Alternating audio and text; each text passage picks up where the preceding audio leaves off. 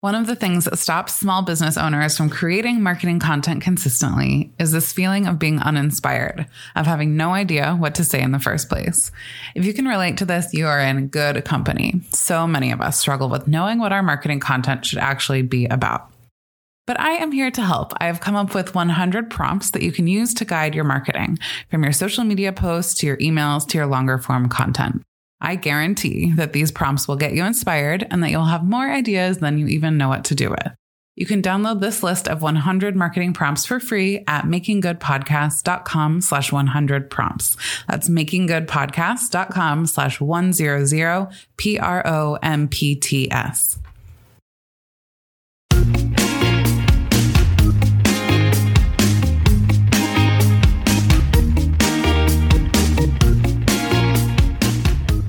Welcome back to Making Good, the podcast for small businesses who want to make a big impact. I'm your host, Lauren Tilden, and this is episode 207. I am so excited to be back with this month's edition of Making Good Book Club. The book we're covering today is Fascinate by Sally Hogshead. Really quick, more about book club. So once a month, my amazing book club co-host, Charelle Griffith, and I discuss a book that we think can help move the needle in your small business and we share our takeaways specifically for small businesses. This month, we're talking about Fascinate How to Make Your Brand Impossible to Resist, the revised edition by Sally Hogshead. Now, this book was a true goldmine. It is packed full of information and examples, way, way, way too much for us to actually get into in this conversation. It is always worth it to pick up a copy of the books that we discuss in book club, but Fascinate in particular is so dense with information that we couldn't possibly cover it all in an hour long conversation. I love this book because of the permission it gives us to explore and figure out our unique approach to marketing rather than pigeonholing ourselves into pre existing models. Fascinate does an amazing job of helping you figure out what your brand advantage is and then how to apply that tactically to your marketing. Special thanks to Charelle for recommending this one. I'm so glad that we read it. In this book club episode, we talk about why different is better than better, why marketing to a specific audience makes you stand out, the seven fascination advantages, which fascination advantage Charelle and I each fit into, the Fascinate system for brands, and more. Stay tuned through the end of the episode for the announcement of our pick for next month's Making a Book Club. Just a quick reminder that if you want the updates on book club, you can sign up to get notified at makinggoodpodcast.com slash book club. Okay, let's dive into this month's book club episode all about Fascinate. Well, hello, Charelle. Welcome back to Making Good Book Club. Thank you for having me back again. I am very excited for this book and very intrigued to hear what you think. Yes, I'm very excited to talk about it. um, thank you for bringing this one to the table. This is one that I had heard about but never read, and this was a Charelle suggestion. So thank you so much. The book that we're talking about is Fascinate the subtitle is How to Make Your Brand Impossible to Resist by Sally Hogshead. And yeah, this is a, I would say, overall, my overall take, like very fascinating book. Fascinating, very interesting book. Um, definitely made me think of the word fascinate in a new way and like bring that to marketing a little bit and bring that to how I think about business. Um, we'll go through what she, like, why she's so specific about the word fascinate but yeah, I'm really interested. I liked it. I what I think I like the most, which will come as no surprise to you or anyone listening, probably is is very practical. So there's like mm-hmm. it's not just like try to fascinate your audience. It's like here, let's figure out what your specific angle is and how you can use that. So I really like that as someone who really likes hands-on advice. Like there was tons of that in this book. So I, I'm excited. That's my that's my take. I know you had read it before, Charelle. So what what is your overall take on this one? I'd only read it not that long ago though, and it had been a book that was on my like to read list for years. Um, I like generally am always fascinated by things like about branding. And I again I really liked like the practicalness of it, but I also just really liked how it can feel so overwhelming sometimes when you're like, my business is really unique. There's nothing like it in the whole world. And whilst no one likes to like be put in a box, I think uh, having some understanding of like really what your brand is standing for and like it sort of fitting in to at least like one of these models can be so, so helpful rather than being like, I'm trying to conquer the whole world. It's like, actually, here's something I can really lean on. And that's what I found really interesting in the book. Mm-hmm. Yeah. So the author, Sally Hogshead, is a ad agency veteran. She worked in some of the biggest ad agencies, working for huge campaigns for a lot of like very much household names. And then she started her own agency before kind of transitioning into being a educator about this concept of or and I think she also does consulting still, but so her thing is really helping brands make a really big splash and like capture attention, which let's talk about this concept of fascination. Like, what is fascination? Why is she so specific about the language? She's not just saying, like, let's interest our audience or let's like excite our audience. Like, fascinate is a word that she uses very specifically. What do you have to say about that? So, I don't think I thought of it in the way that she thought of it before. And there's like a um, definition which talks about the word fascinate comes from the Latin fascinare, to bewitch or hold captive, so others are powerless to resist. And I actually feel as if that definition, quite a few people would want to like run away from it and be like, well, that's definitely not what I want to do. Like making mm-hmm. other people powerless to resist can feel quite like manipulative or like overbearing. So I don't feel as mm-hmm. if it's necessarily like something a lot of small business owners in particular would want. But I suppose it's that thing about like captivation. Like we all know we are in a time of struggling to get people's attention and then struggling to keep it. And I think that idea of like captivating people is like when people are captivated, they are interested, but they're interested just for like a sustained amount of time. And so that's why I feel like this idea of fascinate is really powerful. Yeah, and she in expl- in explaining what she means by fascination, there's a lot of language around like witchcraft and black mm. magic, and um, she talks about the Salem witch trials. I, the quote that I highlighted from the book in the beginning, where it's talking about the origin of fascination, witchcraft. She says, Is your message provoking strong and immediate emotional reactions? Is it creating advocates and inciting conversation? Are you forcing competitors to realign? If so, you're already flirting with marketing's darker arts. so I do think there's a really interesting, like, I think so. I would, we'll get into the different types of fascination and the different advantages. But one of them is really, it's called mystique and it's about mystery and kind of like getting people to want to know more and you don't say a lot and i think that's kind of her fascination advantage if i were to say Ooh. so in a lot of the language she's she's really like making it mysterious and I, I guess I say this to mean I don't actually think stuff in this book is is dark arts in any way. Like I don't I actually don't think any of the strategies that we're going to talk about are unethical or are like manipulative or like like we might think of black magic. So I just want to put that out there, like in case any of this is already rubbing you the wrong way. Like I kind of think that's her style of writing the book more than yeah, you know, the fact that fascination is about manipulation or tricking people or, you know, putting spells on people. Agreed. Yeah. um, so the book is divided into four parts after the kind of introduction. So there's part one, fascinate or fail. Part two, the seven fascination advantages, and we'll probably kind of spend most of our time in there. Part three is tactics, and part four is how to get started today. So, part one, fascinate or fail, this is really about more about what is fascination, the science of fascination, and why this is so important. So, what stood out to you in this section? Um, so I think the in this section she also really introduces her. I suppose it, I think it's like her whole tagline, which is like different is better than better, and I think like mm-hmm. that's like one of my overriding things from that whole thing was just like that's what you need to be focusing on, and this idea like that's what part of like fascinating is like how are we being different, and I actually mm-hmm. feel like that's a like quite in some ways empowering thought for a small business because Yeah. like trying to be better is really hard. Like we can't compete on economies of scale. We don't have like the resources in the same way.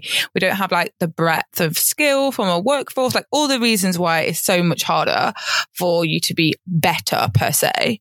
But focusing on being different, like I feel like all of us can do that. And so that was what definitely something where I thought, oh, actually this is something that's like really achievable and also a um like you can think of multiple ways to do it. And there was a story where she shared about this idea of, I think there was in a queue for a ride and people got to choose a ticket. and this idea that like one of them, they really like were like emphasizing this idea, like this is going to be like for all the daredevils and it's really risky and it's scary. And then the other line was just like everyone else. But it was like the actual ride was probably like, she said, I reckon it's like exactly the same. But by just having that anticipation beforehand and by framing the experience in that way, all of a sudden people felt different. And I was like, actually, all of us can do that. All of us can think of a twist on what we already provide to make it feel different. So that was like definitely my biggest takeaway from this section.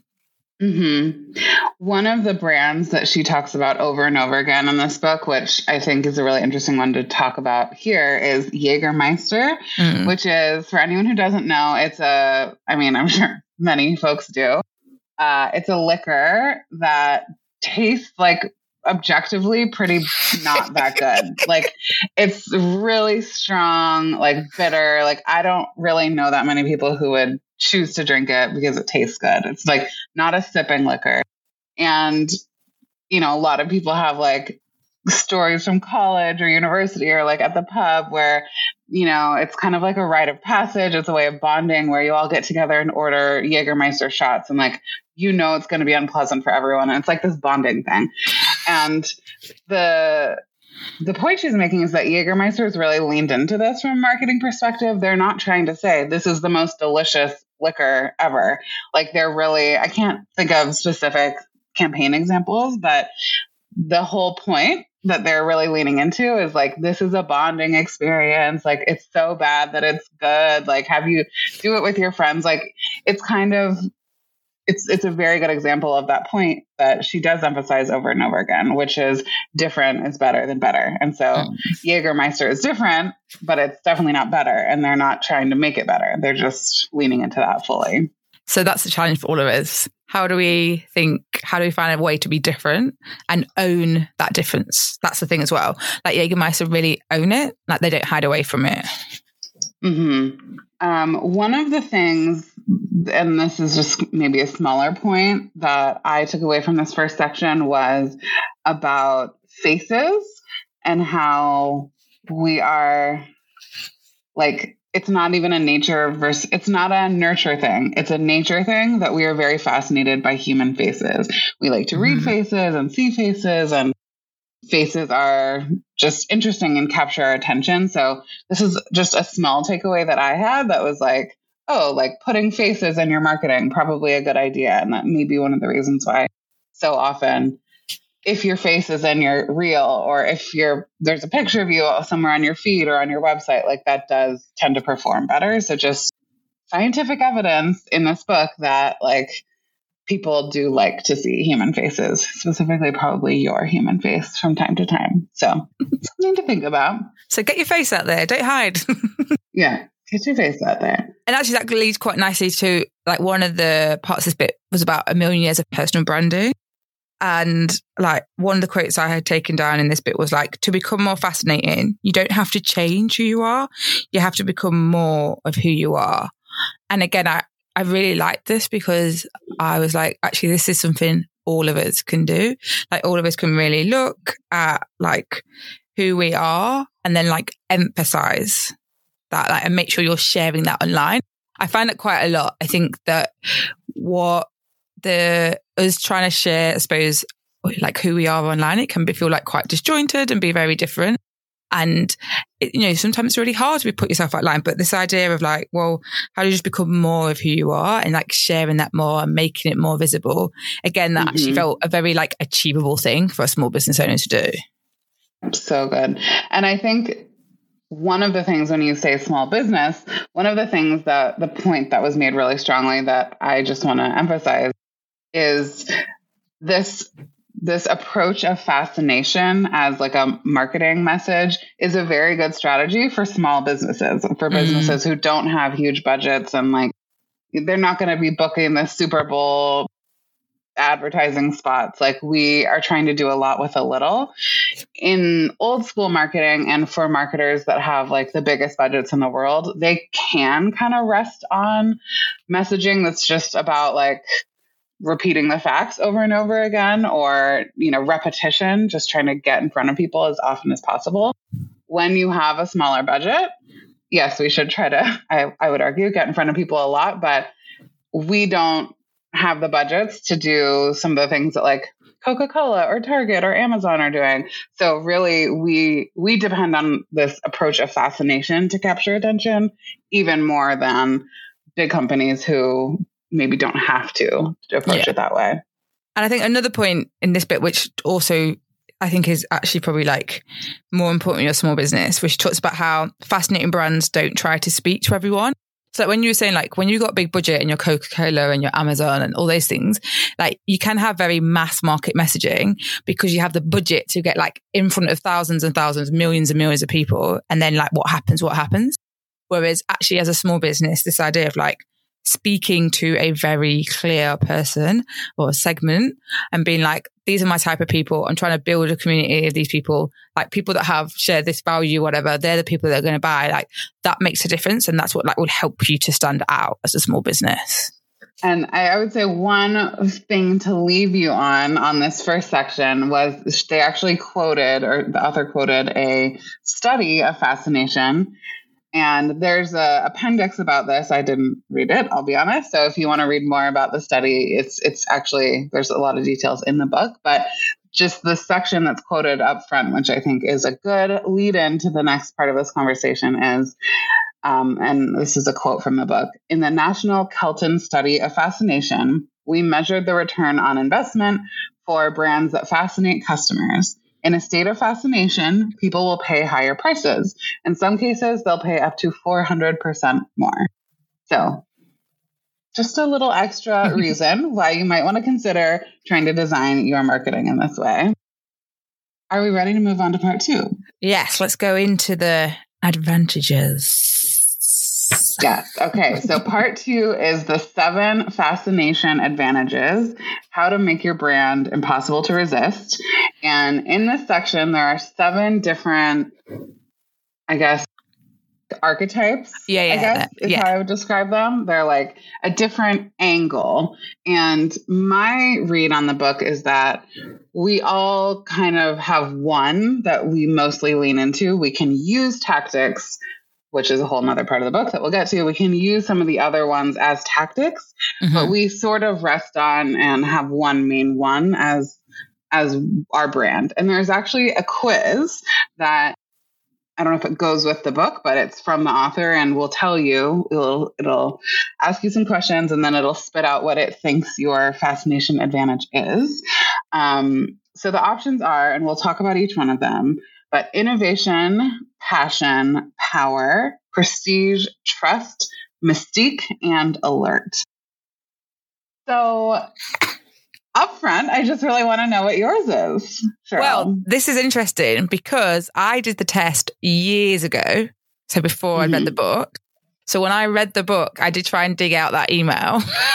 Mm-hmm. I mean, I mm-hmm. knew what it was going to be before I did it, but I sort of didn't want it to be that. And then when I read the book, I definitely didn't want it to be that.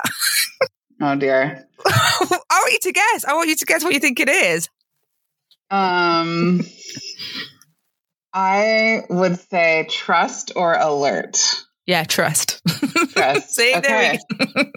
Which she actually says in the book is like, is a hard one it's like hard if you've not been around for years and years, like decades and decades. That's why it's like it's not it's a bad one to have. It's just better if you're a more established business. So I was like, oh no.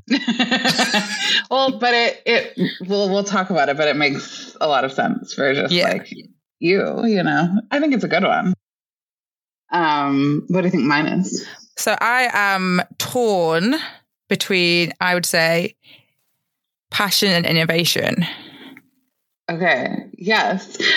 And mine is passion. Oh, yay. Um, which I don't like the name of, but I like everything else about it. Yeah. So we'll talk about it. And I don't think it's named that well, actually. I think it's more about like energy or relationships or something. But anyway, we'll get into them. I'd also say that I think the words there's multiple reasons why multi- like some of the words don't make sense. And Yeah. we were having a little side note offline, which is if you have read like the older version or if you like watch her TED talk, she actually has changed some Mhm. of these names. So I think really if the name doesn't like jars of you, that's not the thing to be like to worry about. It's actually the things inside. So like, actually for all of the um for every single one, for example, she has five words that she used alongside it.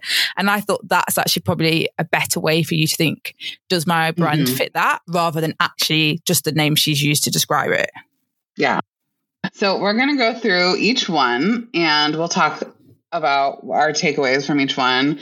Um, but I would recommend everyone to go, maybe after you listen to this or after you read it, definitely go take the quiz that will tell you. And I would say, like, if you strongly disagree, like, feel free to lean into whichever one you you know innately. um, it's just like a twenty question quiz, so like, it, you know, I don't know, it's not a full um, evaluation, but yeah. So I would say read it first or listen to this episode first and then go check out that quiz and see what it gives you. And I think the link is, we'll put it in the show notes, but it's brandfascination.com for the quiz. Okay. So let's talk about each of these fascinations. The first one is innovation.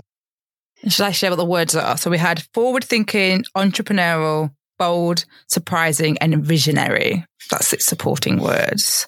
Hmm Um, and it's meant to be the language of creativity. So it like challenges assumptions and pushes people to think in new ways. So in my head, this is very much the like, tradi- you know, you think of like really entrepreneurial, creative, innovative tech companies, people that are changing boundaries, like that was what pops into my mind straight away from hmm those types of words and her explanation. Yeah, she gave a great example. Like, definitely what comes to mind immediately for me is tech companies, but she does a good job of giving examples of like how this might apply to like a smaller company. Yeah. And one of the examples is like she was at a toy store and she saw a package of dinosaur food, which was like a candy, basically. Yeah. So she bought it and she brought it home. She had her kids open it and they literally opened it up and it was like five smushed up gummy worms that like literally were nothing besides gummy worms. But the marketing of calling them dinosaur food, she thinks is a good example of of innovation. And I think innovation one of the quotes here is innovation is the most creative of the seven advantages. It imagines, it tweaks, it invents, it surprises, it introduces new options, new behaviors, and new ways of thinking. It isn't afraid to kick up some dust and it refuses to play follow the leader. Mhm. So, so for each of the fascination advantages, she has some pillars or some like to dos basically of how you can use this advantage in your marketing. Mhm. So the four that are relevant for innovation. So if you take this quiz or you just know innately that your fascination advantage is innovation, what she would like you to do is to make sure that your marketing is around inventing surprising solutions, turning something old into something new, doing the opposite, or infuse a dose of vice. One of the things I really do like about the book is tons of specific examples of like yeah. how a brand embodies this particular quality. So if you are curious about what any of that means, like there's a whole chapter where you can see it. Okay, so the next one is the passion advantage. And again, this is mine, which I agree with. Um, I don't like that it's called passion, but once I read about it, I was like, okay, yeah, this feels this feels on par for me. The adjectives that go with this are expressive, optimistic, sensory, warm, social. And Oh. she gives a great example, which is so funny because like high school me who like wore a lot of dark clothing and and had piercings and like didn't was very unfriendly and like thought it was a compliment to be called intimidating would have like been absolutely shocked but i've i've come into my own as an adult So the example that she leads this chapter with is her daughter was going to get a surgery in the hospital and she was kind of nervous. And before she was wheeled into the surgery room, all of the nurses and doctors created this like bubble parade where they were blowing bubbles and mm. playing music and just making it like this really nice, positive experience, basically. And kind of they viewed it as their job or like their a big opportunity that they could change the way that this girl experienced something that could be really hard, which is getting surgery as a kid. So I think that's a really good example is just like kind of creating experiences yeah. would be something that really connected with me about this. And I think because the thing is, it's described as the language of relationship. And that was why I guessed. That's why it automatically was like, made me think of you because I feel like so much of your business is around relationships. And this idea, mm. so she hmm. puts like engaging, heartwarming, and inspirational. Passion elevates emotion and connects us to something bigger than ourselves. And yeah, like I feel like it like just matches. So I'm not surprised. it does, it does. And the four pillars for this one was to do with woo with wow, use the five senses, put lust before logic, and create a strong and immediate emotional response. Yeah. And to me, like those are kind of, again, they're like phrased in a way that's very much her style, but it's about mm-hmm. creating experiences and yeah. taking care of people and, you know, really wanting people to feel at home and comfortable and excited and yeah so i i resonate with this one and i was hoping it was going to be the one that i got i again don't like that it's called passion because it just it's weird it doesn't to me the name doesn't match with what it is but um is it because you think passion feels like stronger yeah it feels intense yeah i can see to that. me this is kind of not that at all it's mm. like so whatever Maybe that's just my connotation of the word, but that is passion. So the next one is power. So this is the language of confidence. And the adjectives, the descriptors that go with this one are assertive, goal oriented, decisive, purposeful, opinionated. And I'm like, probably that's what I wanted to be a bit more of. Like, I think because I like like really? goal orientated and assertive and decisive and purposeful. Um, I suppose this one is about, but the um, what's it? The pillars that go with it, like lead the way, take control, control, pursue specific goals, voice your opinions of authority. And there's definitely people like this is like leader ship in many ways. And so there's people like mm-hmm. they talk about like um, Tesla cars, and talk, she talks about uh, Beyonce, and like I feel like we it's a it's one that's like fairly easy to like imagine. Like you can see those companies that have that type of like power around them and how they position themselves. For me, this really made me think of like how people are perceived and like that positioning of like people that are the top of their like industry and they have a lot of authority and leadership and they're like, they are the thought leaders in it. They are the people that are have a certain level of power and people look up to them in a way. Mm-hmm. Yeah, I want to just tell the Beyonce story really quickly because I think it's so badass. Mm-hmm. So it's it's short. Don't worry. Um, but basically, you can talk about a, Beyonce all day. That's fine. okay, okay, okay. so she did a musical performance, I think in front of the White House or something, that people found out she was lip syncing. And like, you know, it was uproar and whatever. So she responded to this by doing a similar performance like days later, like staged it in reaction to this outrage, where she did the it was the national anthem and she did it completely live completely mm, like not lip synced and it was apparently very amazing and you know she was clearly live clearly showcased her incredible talent. And then when she finished and people were like shocked and applauding and like so impressed she just said any questions and that was like it. And I was like, oh my gosh. So yeah, power is like the mic drop, like the not, you know, not following anyone else, like doing it your own way unapologetically. Mm. I love, I love that one. And we'll talk about tactics, but I think, yeah, anyway, I have something to say about this as far Ooh. as like you wanting a little more power. Like, I think you can use it as a tactic, but we'll look into yeah. that. Prestige. Prestige. which is the one I think is very easy to see again. So this one is the adjectives are ambitious, results orientated, respected, aspirational, elite. And um, the language is described as the language of excellence, whether established or up to the minute, humble or high end. Prestige communicates exclusivity, achievement, and value.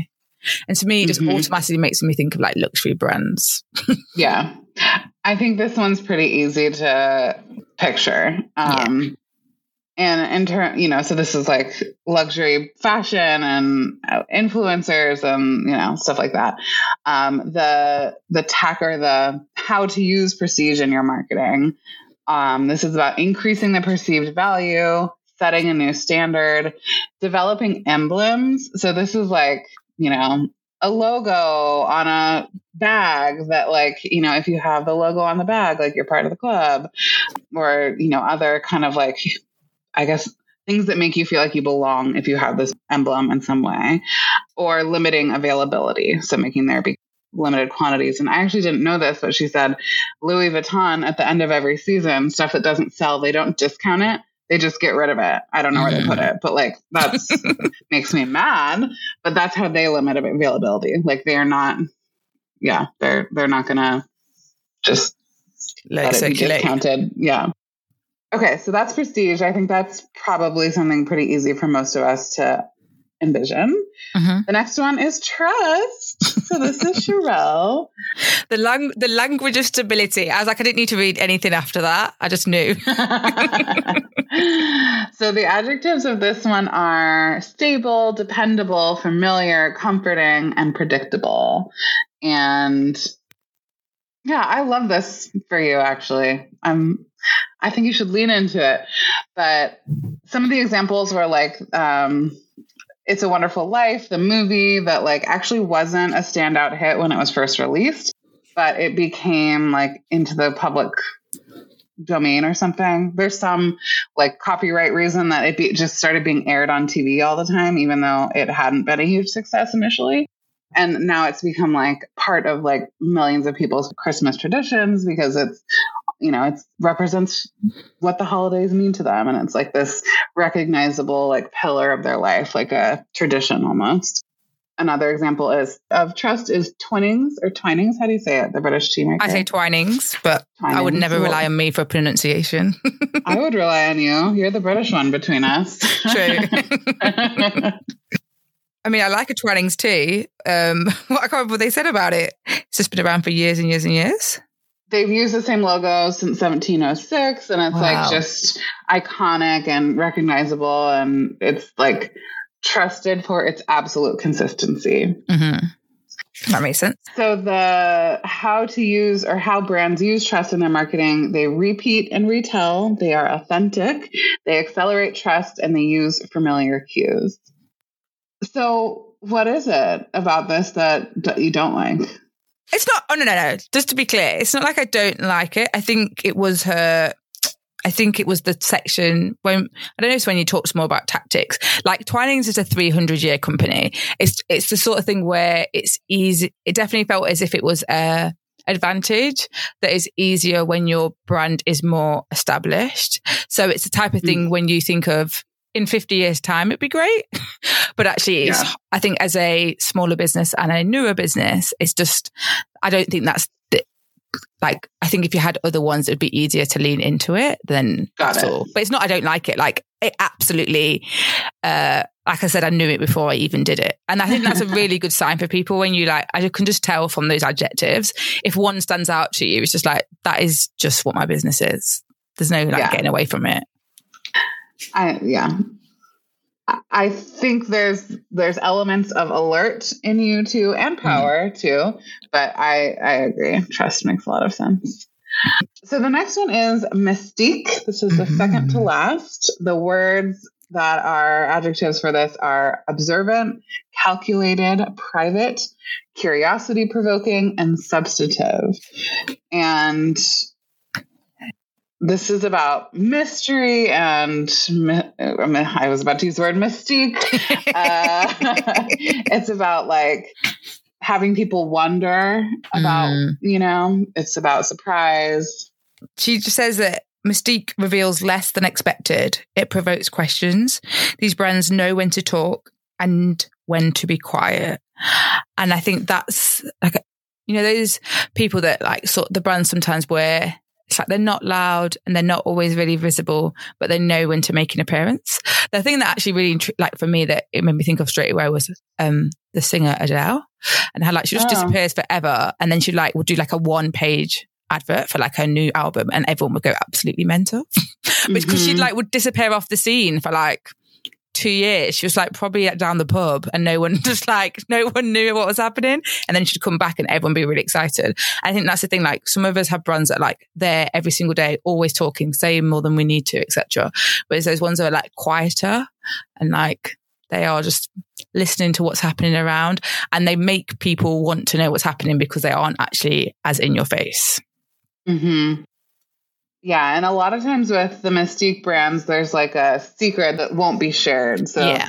she has a couple of like food industry examples. One is KFC, where like mm. there are 11 secret herbs and spices in KFC chicken that are mixed separately in different factories so that the number of people who actually know the recipe is very, very low. So there's one factory that does half the spices together, the other does the other half. And then there's a third factory where they combine all 11, Crazy. which is just, yeah. Or there's a restaurant that, like, there's a kitchen that you're only allowed in to make the garlic sauce if you're literally a blood relative. So it's like these, it's like secrets mm. and, you know, just kind of like mythology around your business in a way what the, the pillars for it were um, protect information. So that's a really good example, the KFC one about not letting it out, spark curiosity, ask questions before giving answers, and then build mythology. Mm-hmm. And I think in some ways, maybe I don't know enough about Sally Hogshead, but the way that the book is written, I think has definitely some mystique to it, at least as a mm-hmm. tactic, if not like the the advantage. So. Okay my take with all the magic. Okay, so the final one is alert.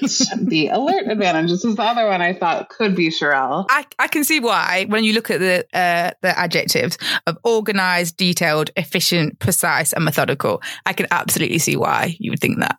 I'm quite mm-hmm. honored by that. okay, good.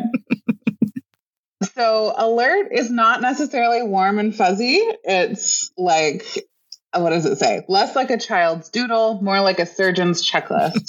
it eliminates mess, organizes, categorizes, implements. It lives inside spreadsheets and annual reports. Oh, it makes me feel so happy just hearing those words. yeah, this is one of your tactics if if it's not your main one.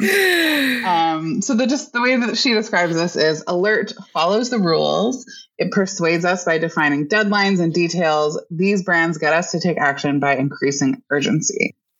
So the the tactic or like the the way that this is used is to sweat the small stuff, create urgency, define consequences and deadlines, and use rational facts. I'm trying to think of an example of alert from the book. And the, the only thing I can really, that comes to mind that I just found in the book actually is about TSA, which is, I mean, for anyone not American, it's like the security people in airports, basically.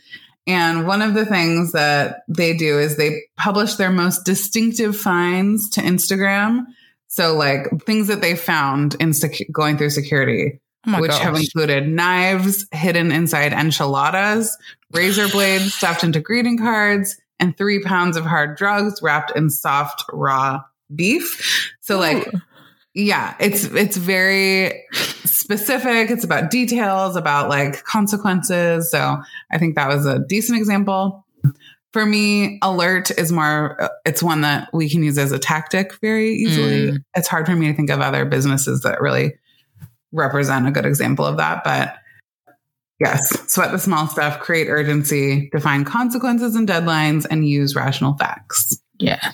So that is the seven advantages. So we had innovation, passion, power, prestige, trust, mystique, and alert.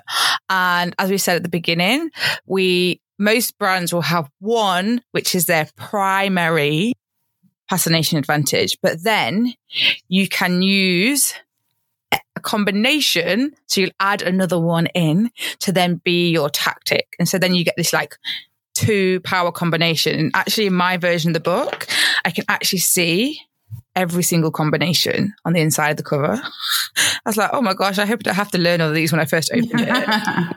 yeah. So basically, you can use the other advance, like if my thing is passion, I can use power or I can use trust or I can use mystique as a tactic, but it doesn't change the fact of like what my baseline advantage is and the way that they combine in different ways like is different so i think Charelle, what might make sense here just for the sake of time is let's maybe pick one of the advantages and go through how each of the tactics might be used for that one.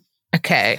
So do you have a preference of um like should we do you? sure. Okay, so the first thing would be if we did passion with innovation. So we want to playfully engage with messages that are out of the box, social, and energizing. And again, for each of these, this book goes into so much depth. So much depth. for each of these combinations, she's got examples and like, you know, little bullet point lists brand examples of how this can be used. So we won't have time to go into all of that. So, passion with innovation, you just did. Passion with power. This is about attracting advocates with messages that are dynamic, inclusive, and engaging. And then we have passion and prestige.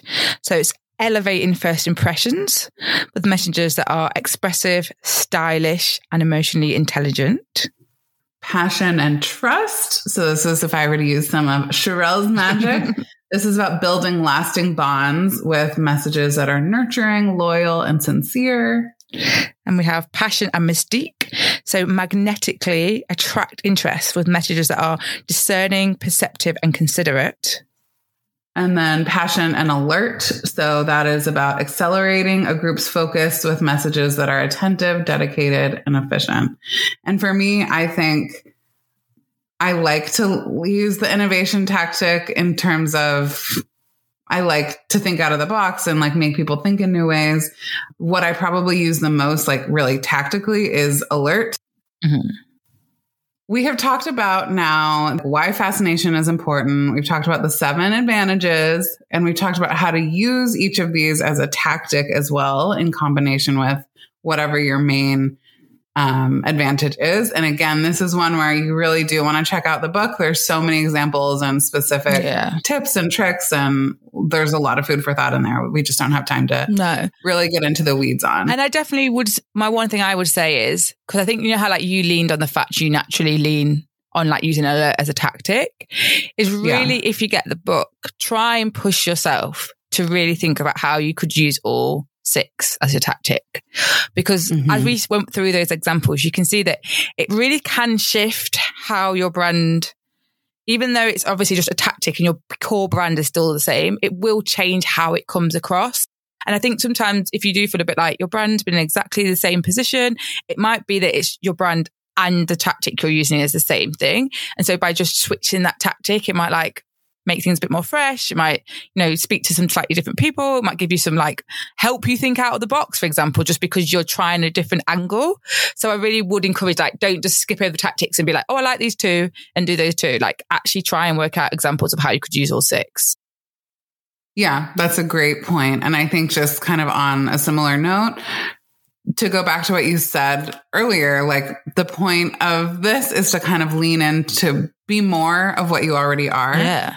So just because you learn that you are trust or power or passion or whatever, it's not just like, okay, great. Now I know that. It's like, okay, now that I know I'm my archetype or my advantage is passion, let me learn how to really lean into that like really heavily because that's the method through which I can fascinate essentially. Mm-hmm. So it's not about just knowing it. It's about like really leaning into it as well. Okay. So we've talked about the tactics, we've talked about the advantages. Let's talk about how to put this all together. And she has something called the Fascinate System for Brands, which is a five part process, basically. Mm-hmm. So, number one is assemble your Fascinate team. So, this obviously is for a business that's a bit bigger, has some other people in it with you, but working out who should be involved. And the, I think the main point really here is like, it isn't just marketing's responsibility. And maybe you are doing all your marketing, so that's fine. But it's like if you've got other people, don't just think it's just marketing. Like actually, if we think about how like customer experience should be consistent across all points, it might be someone who's in sales, someone's in service, someone's in customer delivery. Like all those people need to be involved so you can make sure it's cohesive. Yeah. The second one is to identify your brand's fascination advantage. This is again figuring out which of these archetypes you are. And I think it would serve you to read the book and really learn about each of them. But I think the what she's suggesting you do to find out which one is yours is to go to the quiz, which is free. I will say there is like a paid upgrade yeah. option, which kind of distracted me when I took it. You don't need that. I didn't buy it, but I was like, wait, what? It said it was free. And then there's this other. So anyway, just know that there is a free, you don't have to pay to get this. It's just a little bit going to try to encourage you to, but you don't have to. Mm-hmm. So go to brandfascination.com and that's going to help you figure out which your fascination advantage is. And so that's the second step is to figure out exactly what your advantage is. And then you get to build your brand anthem, which was a bit I loved. yeah, me too. And she talks about how in advertising, an anthem describes a brand's highest value. And usually that is a combination of an adjective and a noun. And she does provide a few different examples, but then basically you've got to make sure before you move on to the next step that you've done that. Yeah. So an example like Nike is athletic empowerment. Southwest Airlines is friendly practicality. So there's some great examples and like actually kind of like a formula for how to create this for yourself. Okay, so step four is apply tactics to strengthen your advantage. So again, they're they're emphasizing or she's emphasizing that the tactic doesn't replace your point of view, it supports it. Mm-hmm. So thinking about a particular goal or sales message or marketing campaign, thinking about what tactic will strengthen that most effectively. And then in this section, also, she's got a bunch of tips for how to apply individual tactics. Mm-hmm. So if you're applying the innovation tactics, she's got some tips on how to do that. Um, and, and really, I would say tactical tips. So for example, I know that my advantage is passion, but I want to apply in this case the innovation tactic. It's she says suggests that we highlight what's revolutionary that we're doing, use humor and even irreverence, surprise your audience with analogies, stories, or new perspectives, and create unusual marketing materials. So, again, really specific advice based on which tactic you're applying. And then last but not least, create a culture of fascination. And so this was really like looking at all aspects of your business and be like, how do we make sure that now that you've got your anthem, now that you know like what your brand advantage is and you know what tactics you're using, how do you make sure that's through the entire business? Yeah. And then she just wraps up really quickly. That's it. Like Ta-da! all of a sudden I finished that chapter and it was like a one page summary yeah. and the book was over. And there's a lot of like appendix extra resources, which Charelle read and I did not. Was there anything like I don't know, that stood out in there? I mean, I think the Appendix A, which was the Kelton study of fascination, there was some interesting things because it's not necessarily a type of study or like, you know, that's not like research that's quoted often. You know how sometimes when we read books, it's the same things over and over again.